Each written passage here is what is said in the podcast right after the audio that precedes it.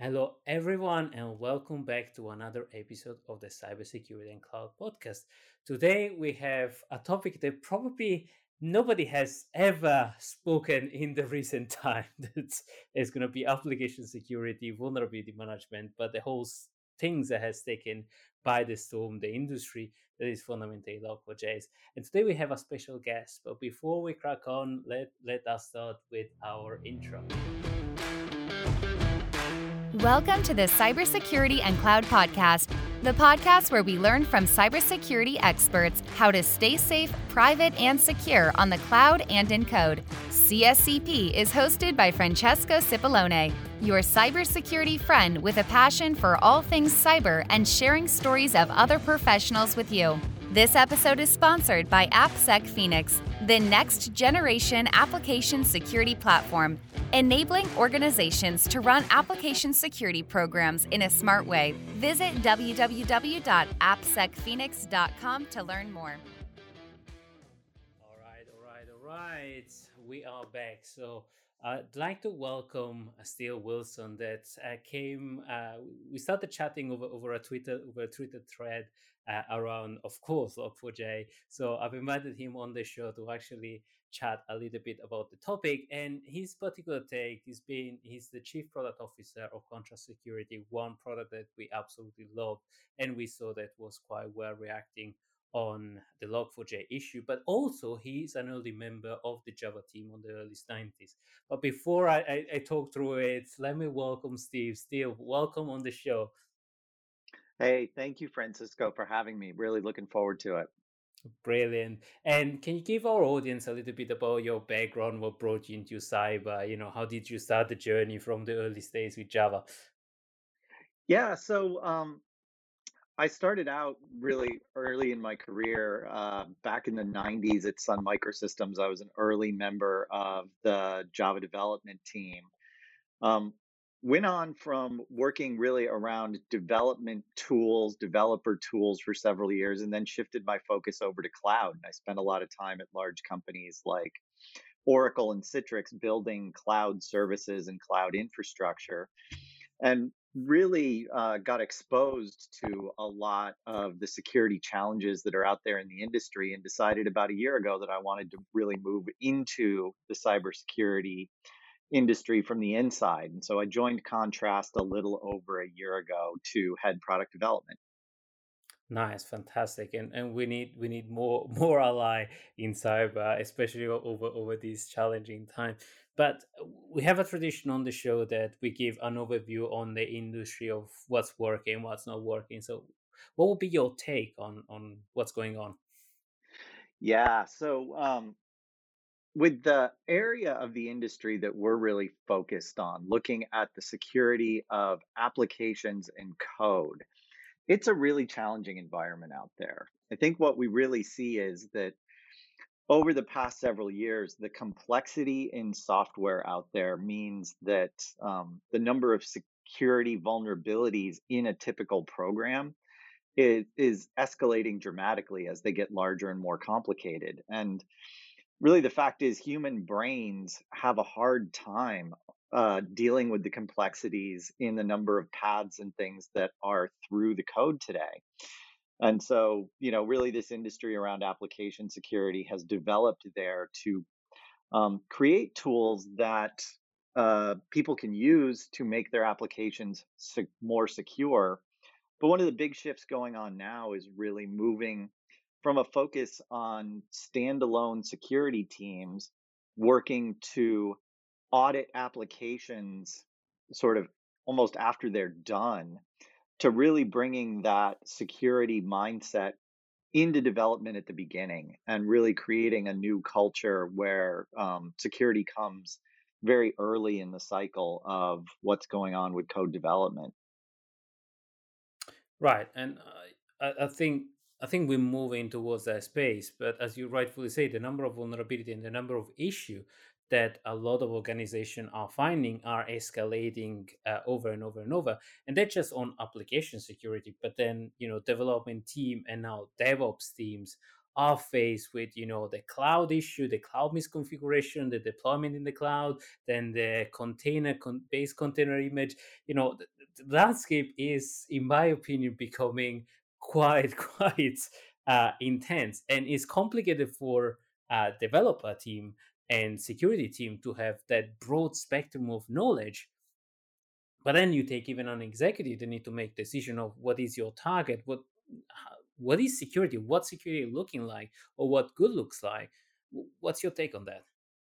Yeah well i think that um, in what i'll call the olden days which were really not that long ago in a pre-cloud world you could depend a lot more on the idea that many of your applications were hidden behind a firewall that they were not exposed to the internet and thus less valuable in a in a cloud-based world in a zero trust based world more and more of your applications really are on the internet and that means mm-hmm. that every one of these vulnerabilities is a potential um, place that you could be exploited and you know when we start working with a new customer and help them start to evaluate their applications we'll find that that typical applications have dozens of vulnerabilities in them um, potentially serious ones.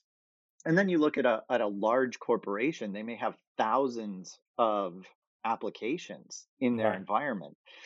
So it's it's not uncommon to see a, a Fortune 500 or Global 2000 company having tens of thousands of discrete vulnerabilities in their software. And so, from an executive point of view, the question is how do you manage that? There's uh, sometimes a snapback reaction that says, um, "We better stop everything that we're gonna that we're doing and, and fix this." On the other hand, every company today is a software company. Your competitive right. advantage is in your software. Your ability to compete in the market, your ability to deliver new services is dependent on that. And so the challenge as a leader is how do I balance the real risk with my my need to compete in the market and deliver new value to my customers? Right. And, you know, I, I like your take. I really like your take on the rest because I think um, because there are a lot of tooling uh, around different areas, you know, you have cloud security, infrastructure security, container security, you know, you have your pen testing report coming in, your red teaming just trying in different things, your uh, security lifecycle tooling that is Dust, Mast, and, and, you name it, Rust, you know, and, and, and more, of, mm-hmm. more of those coming. And despite that every tool is is doing a different level of of uh, scanning and and trying to reduce the false positive i think what we're missing in a lot of program of work and a lot of these organization is the contextualization and and the breadth of view of uh, where are those kind of element deployed that could potentially in my in my humble opinion simplify a lot of those kind of conversation and the conversation that traditionally happen between security team development team and executive because everybody could have an opinion on that. While if we display the complexity of the landscape nobody will be able to inform the opinion unless they're very technical. So what do you think steve? Yeah, so this this element of risk analysis is is really critical. And you know log4j is a really good example of this. This is this is an exploit or a, a, vulnerability that has exploits that are incredibly high risk right? It's a it's a 10 out of 10 cvs cvss score mm-hmm. um, because it's you know you're you're basically enabling complete remote code execution on your servers and it's really easy to exploit. But when you really go look at it and and we've been looking at this specifically with customers you know we estimate something like 50 56% of the java applications out there are packaging a vulnerable right. um, version of log4j but when you really look at it it actually matters how you use it um, whether your application is vulnerable and so being able to have tools that are able to analyze not just do you have one of these things, the sort of naive view, but but are you really vulnerable? That's really, really critical to you being able to, for example, prioritize the work that you're going to do. What are you going to mitigate first? Because um, again, if you have thousands of applications, you know, how are you going to do this all at once? Right. can't can't do this in a day. This is going to be going on honestly for weeks or months. Um, so yeah, being able to really establish risk in an urgent situation like this for triage, but then more on a day-to-day basis when you're dealing with an environment where um, you know dozens hundreds or even thousands of software developers continually building new software how do you evaluate the the risk of different um, conditions, vulnerabilities, and really decide where you need to make compromises in terms of your development and and really lean into to securing yourself versus continuing to generate that um, that new business value. Right, abs- absolutely agree. And and I think the other thing that we saw that, that was working um, was also trying to prioritize the things that are externally exposed, that is easily attackable. And you know, every team right now is scrambling and trying to find a way to, as you rightfully say, you know, if you if you belong to an enterprise that has multiple uh, deployment, even your webcam could be vulnerable to Log4j. But maybe if we take a step back um, I wanted to understand, considering you come from that kind of environment in Java in the early days, I want to understand what happened in there. Why why are we facing with a vulnerability that is so easy to exploit? That should be really never been in the place. Uh, you know, something so trivial of I send a string and that string can then execute uh, whatever RCE or remote code execution and then download whatever payload you can want and want. How how are we in that situation in the year 2022? So um, it's it's really interesting to think back to the early days of Java, and so much emphasis was on creating it as a secure environment. You know, the right. really Java pioneered these concepts like having the the security manager in the runtime that managed what permissions things had but but a lot of that in in the inception of java was you have to rewind so far to remember that java was originally intended for environments like set top boxes and running applets in a browser hmm. and so the the security manager was for things like making sure that um, your your java applet couldn't escape the sandbox and get onto somebody's desktop um, the actual security of getting something into the Java runtime environment wasn't what the team was optimizing for originally. And so when when you look at this log4j um, vulnerability, I think there's a couple of things that come in. Obviously, logging is in some ways the least glamorous um, thing, you know, task that you can think of. Right. and um, you know the log this log4j library is more than 20 years old. It's been um, you know it got created then it got donated to apache. It's been in apache for 20 years now with a with a very small team of honestly very dedicated folks maintaining it but it, but it's a it's a small team with minimal investment and minimal tooling and while it doesn't seem glamorous um, this library has been copied literally millions of times, different versions of it at different points in different physical locations. So, you know, you think about, okay, there's a bug and I want to patch the bug. All right, well that's that's one challenge, but the problem is the the offending code has been copied millions of times around the planet. So there's there's right. no single place to fix it. On top of that, um, you know, the the confluence of events that create this vulnerability and make it exploitable are pretty insidious in terms of the the snarly code path you have to go through. And while the exploit is trivial, um, the vulnerability is actually really intricate. And so, you know, what that means is the the first attempt that the team put out at Apache to fix the vulnerability, um, it it didn't even fix it. So, you know, people went out and started patching to a new version of the log4j library and now they're having to go back and do it again. And so in, in a lot of ways i think what we're going to find is is people continuing to hammer on some of this and um, until we really get to the bottom of it and then we're going to start the long arduous process of patching this um, and we have you know certain places where they have tooling in place and they're able to execute very very quickly on it and that's you know, one of the things we're really proud about at Contrast is that I think we have tooling that in some ways was designed for the fact that someday this would happen. And it and it's been great to work with customers and and kind of feel like we're helping them. But so many places don't have that kind of tooling in place. They're using um, you know, free and open source tools to do their software composition analysis that don't have enterprise level management. They're writing scripts, trying to figure this out themselves. And then you get all the way to the limit case. You know, you mentioned something like your webcam could be vulnerable, and that that's not absurd at all. We've seen Yeah.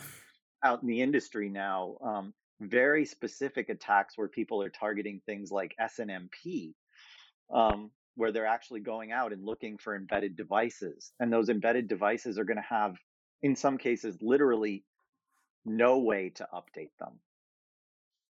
Right. And, you know, I want to cover this in detail, but before we jump on that, we have to we have to have uh, yeah, a small section for sponsors. This episode is brought to you by the generosity of AppSec Phoenix Limited. AppSec helps startups and enterprises solve complex software security problems by using smart data aggregation and complex machine learning software. Discover how AppSec Phoenix helps CISO and developers remove friction and maximize the use of DevSecOps professionals at www.appsecphoenix.com. AppSec Phoenix is the new and smart dev first way to manage your software vulnerability. Follow the tag hashtag AppSecSmart. All right, brilliant. And thank you again for AppSec Phoenix, for our sponsor and, and keeping us running. But uh, I wanted to to touch point on this on this particular topic because I remember Jeff uh, kind of wrote a white paper like six or seven years ago, and it actually presented it to Black Hat as well. This is not a new thing. The industry has been screamed about. This is something that will happen. This is something that will be out there, and, and now it suddenly happened. And uh, I, I do also subscribe to your view and to your pain in, in, in a way that code has been forked so many times and have been distributed in so many places that it becomes very very complex to fix it and we're never going to know the, the, the, extreme expansion. But maybe on, on on the other more scary topics that i want us to maybe debate if that's what was one library what's stopping attacker now at poking at the other side of libraries to discover um, similar log4j kind of problems? What do you think Well, look, I the, the way I like to say this is this has happened before and it will happen again. Right? If we if we rewind a few years ago to 2017, the Apache Struts library had a severe right vulnerability in it. And that is um, a, a less used library than Log4j, but the same basic concept is there. Popular open source library embedded in lots and lots of places um, with a vulnerability in it that could lead to really severe consequences. And you know what's interesting is the world remembers this vulnerability, but they don't remember it as the struts vulnerability. They remember it as the Equifax breach, right right? And um, there were many people that were breached from that. But if you don't remember this one, about 150 million people lost their um, their personal financial info from Equifax, which is one of the global credit rating organizations. And as a result, they they wound up paying 425 million dollars in fines um, for not being secure. Um, but the the interesting thing here is, um, did the world learn anything from this? And they absolutely did, right? If you look at the difference in response between the struts vulnerability and the log4j vulnerability, um, one of the reasons that um, uh, Equifax was penalized so heavily is they could have done much better. Hmm. Um, this was for them not a zero day vulnerability. It it was was a a disclosed vulnerability. It was well known. There were patches that were available, and they simply did not act on it. Um, what's interesting here to see the difference four years later is that the industry realized how serious this was. Um, enacted you know, I yeah yeah you know on Thursday night last week, um, people started exploiting this in Minecraft of all places. You know, Minecraft, the popular video game. Um, you know, famously is written in Java. You know, I remember a few years ago, my daughter went to coding camp over the summer and learned to write um, her first Java programs as Minecraft extensions. So, you know, probably millions of people learn to program by hacking on Minecraft. And so, um, in some ways, it's it's not surprising that that was the not the first place that this was exploited, but the the place people realized how serious this was. Is people were exploiting this by putting messages into the Minecraft chat window. That was how easy it was to exploit. Um, but that was happening on Thursday, and Thursday night, um, you know, our research team at Contrast started getting information about this. Um, you know, I heard something about it. I went to bed and I got up at at five in the morning the next morning. I get up early. I'm on the west coast of the U.S. and we have teams in Europe, so I get up early to talk to them. And I had Slack messages um, from our our uh, chief architect that said, "Steve, you need to call me right now." And I talked to him, and he said, you know, by Friday morning, he said, "Steve, this is the most serious thing I've ever seen. Um, we have to help our customers get in front of this." And so, you know, you started to see the news coming out on Friday. Um, people were reacting to it. Not everywhere. There's it's it's far from perfect and it's far from uniform, but but the industry is jumping on this. And the there are let's say the more advanced shops are much better prepared. The tooling is better. Um, it's absolutely better than it was four years ago. And so we we have moved forward from that. But then your question is, will this happen again? Of course it will. Yeah. Um, the the the fact that we still build software where, you know, you see different different figures, but up to 80% of the code in a typical business application is open source. And so really what people are starting to talk about, you know, um, started before this, really going back to SolarWinds, but the the topic around software supply chain management is now the hot topic and i think right. that's actually a really good way to phrase it because it makes it a bigger problem than just thinking about managing vulnerabilities it's about understanding where your code's coming from what's the providence of it um, and being able to really understand that end to end and i think that's going to be the next step in making this better so shall we, will we start seeing vulnerability deploy in stack trace? That's gonna be the next one gonna get hit. oh my! Am I giving wrong suggestions to the wrong people?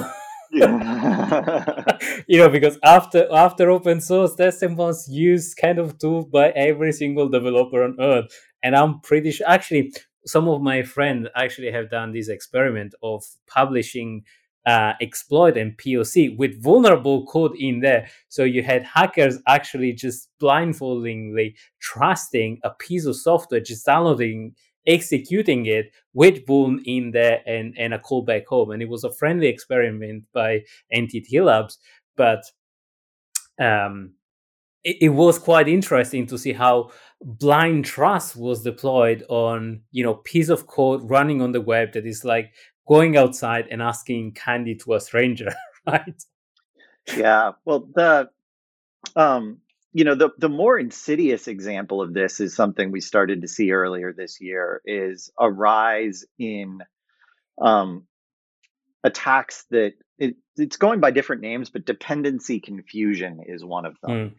And when you think about the way that that people's build systems and CI/CD systems work, they're they're constantly going out on the internet and pulling down these packages from massive open source repositories, where you actually, um, you know, you're you're somewhat hoping that you're getting the right thing. And actually, a lot of the ways that these work, you're you're only providing a general description of the package that you want, and it's trying to find the one that's best fit. And people have found that they can go and create their own version of popular open source libraries, put them up in those repos, and have people pull them down. And um, one of our researchers at Contrast went went did a proof of concept with this.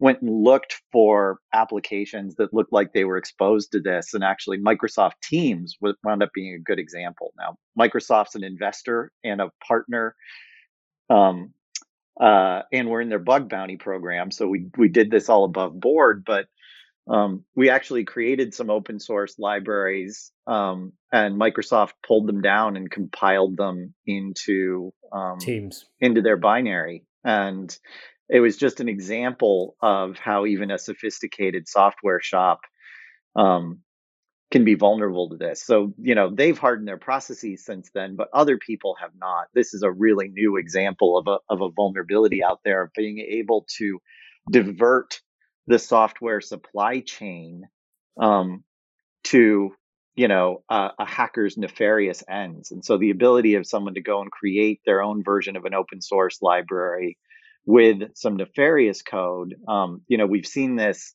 so far largely people doing things like dumping in crypto miners um, and and that's well documented but right. we know there must be examples of much more nefarious usage yeah or ransomware that uh, i think absolutely uh, i saw i saw a couple of days ago uh, payload and conti starting to deploy these as as potentially ransomware or, or ransomware payload. So we start seeing fundamentally uh, ransomware going towards this. And that's that's the other scary part that the industry uh, from the attacker perspective seems to have industrialized the use of this massive scale vulnerability and that's the most scary factor that we had just a week or maybe two time to actually breed detect vulnerability so time to detection and, and, and remediation is actually being shorter dramatically I mean, our, our statistic goes from roughly three to 15 days to deploy something like this at scale and has been confirmed basically uh, by this. But it's, I think it's, it's a scary factor. And then on the other side, maybe here more in the UK, we saw fundamentally British Airways being attacked with a much more malicious code where somebody uh, uh, fundamentally hijacked one of the developer trusted account and injected malicious code in a library. So that's that's even worse, you know. And I, agree with you. It's it, it doubled down on the subject of controlling your supply chain, but controlling how you're pulling things, where you're deploying. And in my humble opinion, I think we've been we've been using security in the wrong way right now. And we've been putting them in the front foot and firefighting vulnerability on day in and day out. And they kind of lost their way by not focusing on systemic thing and on strategic thing like creating a proxy for libraries of, or analyzing open source of what comes in and out, like what the, the security team uh, in contrast does. And that's how we should be using back security for that instrumental systemic change rather than day in and day out management of vulnerability. What do you think, Steve?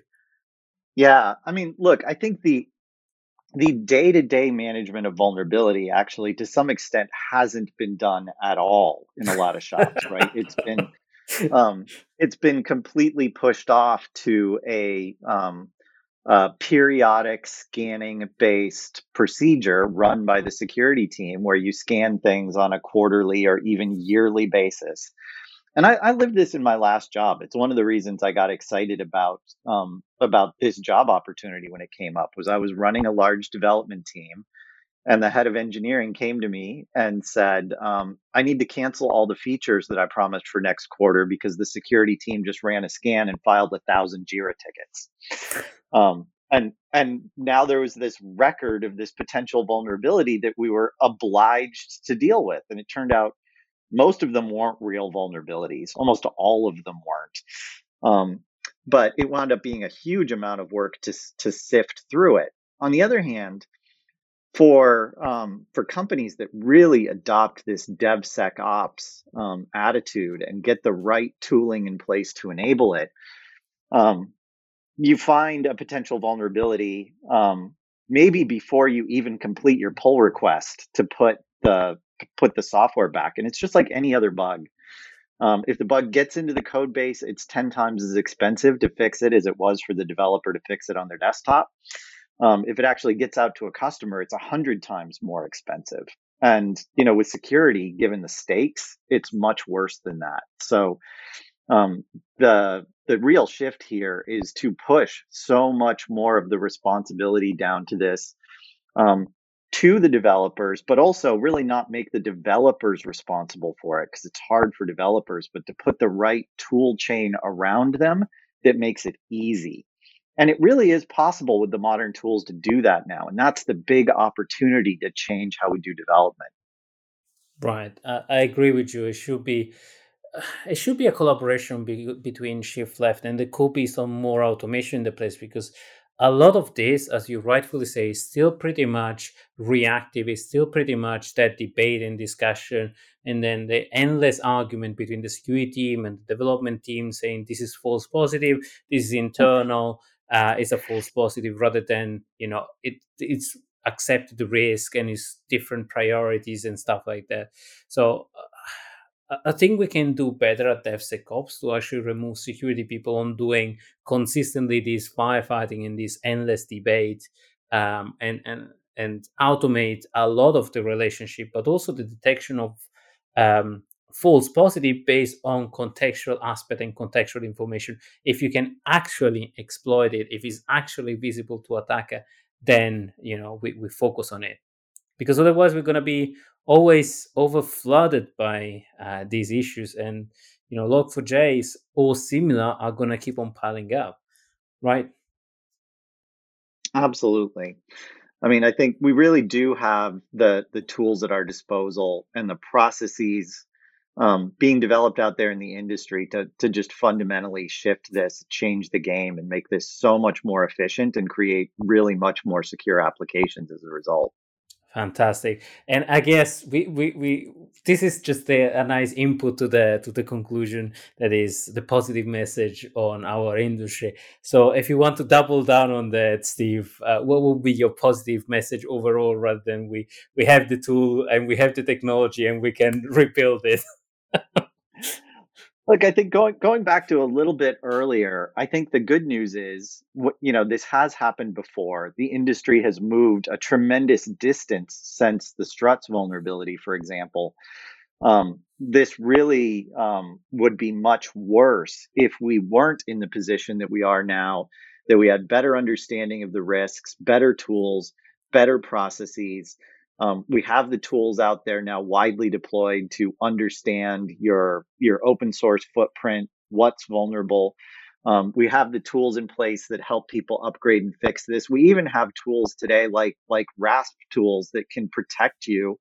And we've seen evidence that these RASP tools were protecting people um, before day zero now. So mm. really, we're in a position where we're moving forward um, so quickly that um, look, there's no end in sight for this, but really the bar has raised dramatically. And if we work together as an industry, the next time this happens, we'll be even better prepared. Fantastic. And yeah, I, I agree with you. We've seen a, an enormous collaboration between teams and information out there. So I, I really appreciated that collaboration and, and enjoyed seeing that collaboration and the community getting together to to fix. But uh, on the conclusion of the show, if people want to find more about what you do day in and day out, where where is the best place for them to contact you, and how they can yeah. so you, please, so please come over. Um, check out what we're doing at the contrastsecurity.com website. You can get all the details on all of our commercial tools. Um, also check out our blog there. There's a link off the front page to some free and open source tools that we've put out to help with log4j in particular. So we really want people in the community to engage with us on this. Also feel free to reach out to me direct on linkedin. All right brilliant. And everybody thank you very much. We we understand that everybody is tired and stressed. Uh, we really hope that everybody can enjoy christmas at some stage of time and get away from the log4j. Unfortunately, attacker don't sleep, so defender don't don't sleep either. But we're gonna get ahead of this together. So this is your host Francesco. I had the pleasure to talk with Steve Wilson, uh, the Chief Product Officer for Contrast Security, and I wish you everybody to stay safe and have a lovely Christmas. Thank you.